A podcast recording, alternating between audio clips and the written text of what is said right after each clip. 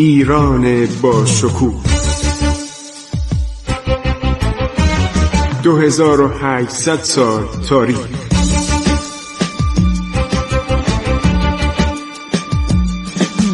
عبور از تاریخ.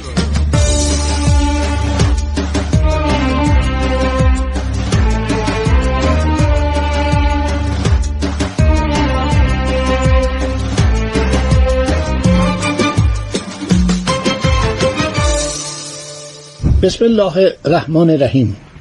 به نام خداوند بخشاینده مهربان من خسرو معتزد هستم با شما عزیزان صحبت می کنم شنوندگان عزیز ما دوران سلاجقه رو پایان رساندیم دوران سلجوقیان که کسانی بودن قبایلی بودن از آسیای مرکزی اومدن به ایران و ایرانی شدن و در ایران تأثیر گذار شدن و یک ارتش بسیار نیرومند و یک آداب و سنن و تشکیلات اداری بسیار مفصلی در ایران ایجاد کردند مقالات مفصلی درباره سلجوقیان دیدم و چون می‌خوام برم به طرف مغول و این فاجعه وحشتناکی رو که بر سر ملت ایران نازل شد و واقعا ملت ایران رو سوزون نابود کرد برای عبرت تاریخ برای اینکه شما بدونید بر سر شما بر سر نیاکان من و شما چه آمده و چه بلایایی بر سر این مملکت نازل شده من می‌خوام دیگه سلاجقه رو تموم کنم و همینطور خارزمشاهیان که چندان عرض شود که نمیشه گفت اثر مهمی در تاریخ ایران داشتن. مگر با نادانی و جهالت سلطان محمد خارزمشاه که باعث شد که فتنه مغل قائله مغل و فاجعه مغل بر سر ملت ایران نازل بشه.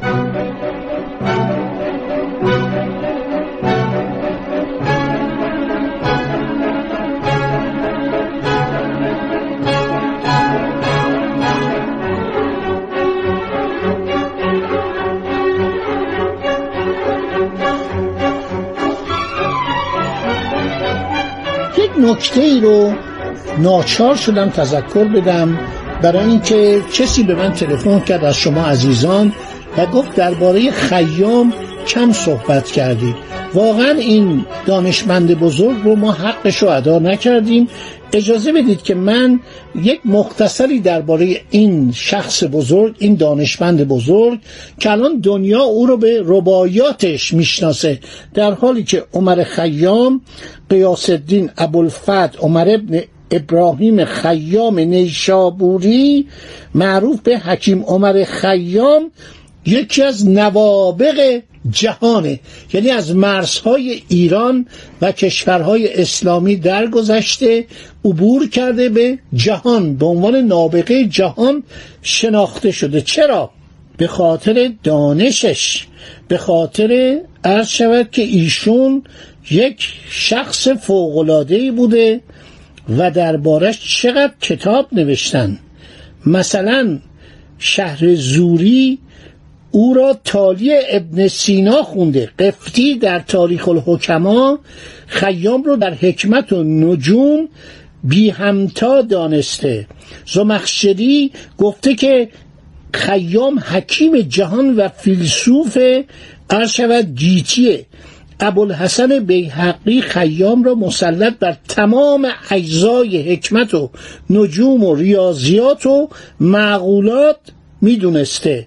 اماد کاتب قزوینی در یک کتابی که در سال 570 هجری قریب 55 سال بعد از مرگ خیام تعلیف کرده در مورد خیام نوشته این در علم نجوم و حکمت بیبدیل بود. این اشعاری داره به زبان عربی.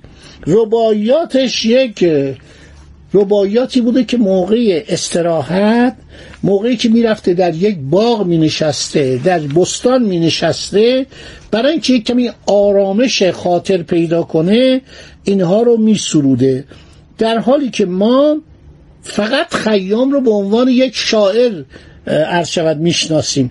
برای اینکه بدونید کشور ما کشور شما واقعا گاهواره چه بزرگانیه اجازه بدید من کتاباشو فقط اسم ببرم. یه قسمتی از تعلیفات عمر خیام که بعضی از بین رفته بعضی موجوده. این مغول که اومد تمام کتابخانه ما رو آتش زد.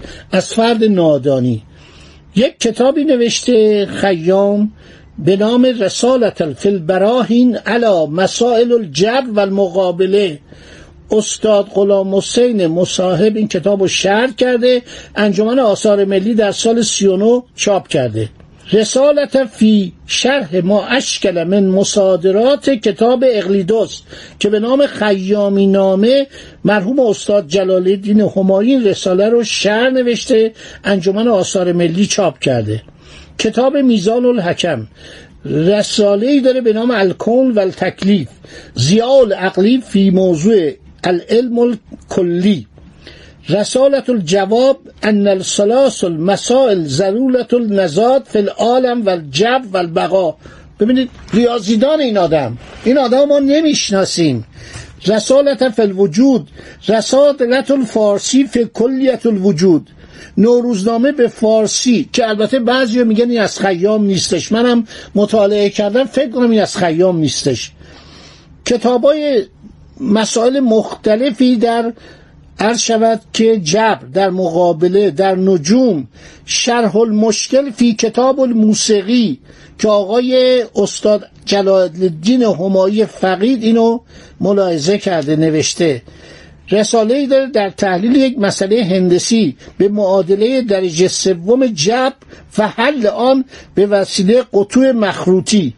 اینا رو تمام خیام نوشته. کتابی هستش به نام استفاده دانشمندان مغرب زمین از جبر و مقابله خیام. به قلم آقای دکتر جلال مصطفوی که معادلات جبر رو به طریق قدیم و جدید در متن کتاب آورده. رساله مشکلات حساب که نسخه از آن در مونیخ موجوده. ترجمه خطبه شیخ الرئیس ابو علی سینا به فارسی. رساله لوازم الامکنه در فصول و علت اختلاف هوای بلاد و اقالیم که اینم منصوب به اینه. مجتمع القوانین نجوم که اوریا هوبرت دینوا اهل ازبکستان فوتوکاپی اونو در موزه استانبول دیده و میگه از خیامه. خب در مورد ربایات هم بسیار صحبت شده کتاب های زیادی نوشته شده که دربارش من قبلا صحبت کردم. خیلی فوقلاده است. یعنی ربایات خیام که اینقدر مرتوجه اروپایی واقع شده و ادوارد فیتزجرالد اینا رو به صورت آزاد ترجمه کرده و نام خیام الان در دنیا بر سر زبان هاست. برای اینکه خیام یک دانشمند یک منجمه یک ستاره شناسه و مطالبش بسیار جالبه و توصیه می‌کنم کتاب خیام رو بخونن ربایات خیام رو بخونن تا 559 ربایی در کتاب طربخانه عرض شود به نام خیام ثبت شده. البته خیلی هم اضافه کردن بعض یا سعی کردن محمد علی فروغی 178 ربایی رو به خیام منصوب داشته. گفتم یکی از شیرین ترین کتاب ها کتاب هارولدن به محقق داستان نویس و تاریخدان آمریکایی که در سال 1336 در تهران بود و ایشان کتابی درباره زندگی خیام نوشته فوق است. داستان شیرینی بسیار جالبه. دمی در خیام را بخونید. محمد مهدی فولادوند استاد دانشکده هنرهای زیبا در صفحه 29 کتاب خیام شناسی گفته خیام تند حافظه بوده با پشکار بوده مختره ترازوی آبی بوده ریاضیدان مبتکر بوده هواشناس مطلع و محتاط بوده یعنی با احتیاط. بررسی می‌کرده. مسلط بر لغت و ادب و تفسیر بوده. طبیب بوده. فیلسوف و مدافع ابن سینا بوده. منجم تراز اول و مرجع رجوع بوده. در تدریس زیاد حوصله نداشته. حساسیت شدید داشته. لجوج و یک دنده و مغرور بوده. بلندتب بوده. زیاد چندان اعتنایی به دربار و به نمی‌دونم شاه ملک شاه و به عرض شود خواجه نظام ملک نمی کرده محافظ کار بوده موقع شناس بوده. آزاداندیش و سریع لحجه بوده. خوددار بوده در نشر علم و تعلیف یعنی زیاد کتاب سعی می‌کرده ننویسه و اهل شاگرد پذیرفتنم نبوده. عرض شود که برای تشخیص ربایات خیام از دیگران که به خیام منصوب شده است آقای فولادون در صفحه 11 کتاب خیام شناسی پنج شرط را ذکر کرده. خیلی دربارش صحبت کردن قفتی صحبت کرده. شیخ نجم الدین عرض شود که رازی صحبت کرده. عرض شود که فرید الدین تار نیشابوری درباره خیام صحبت کرده. معلف آثار البلاد و اخبار العباد صحبت کرده. دکتر رضازاده شفق نوشته خیام قوامز فلسفه را حل و فصل می‌کرد. ریاضیدان درجه اول زمان خود بود. در نجوم استادی داشت. طبیب حاضق بود. کتاب جبر و مقابله او را تا دو قرن قبل در فرنگستان تدریس می‌کردند.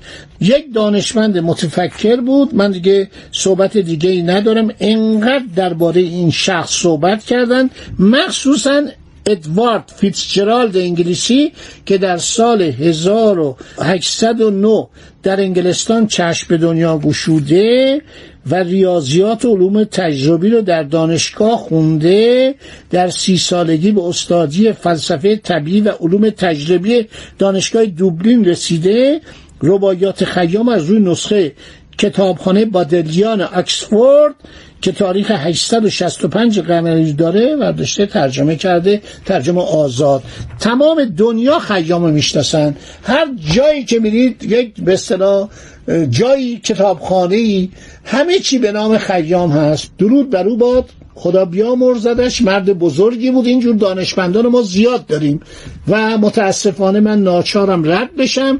برای اینکه می‌خوام فاجعه مغل رو برای شما تعریف کنم. خب خدا نگهدار شما روز خوبی داشته باشید تا برنامه بعدی. عبور از تاریخ.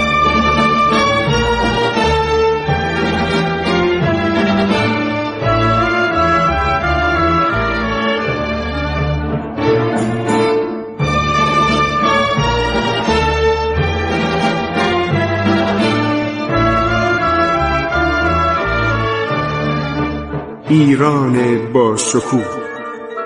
2800 سال تاریخ. سرگذشت ایران ما به روایت خسرو معتزد.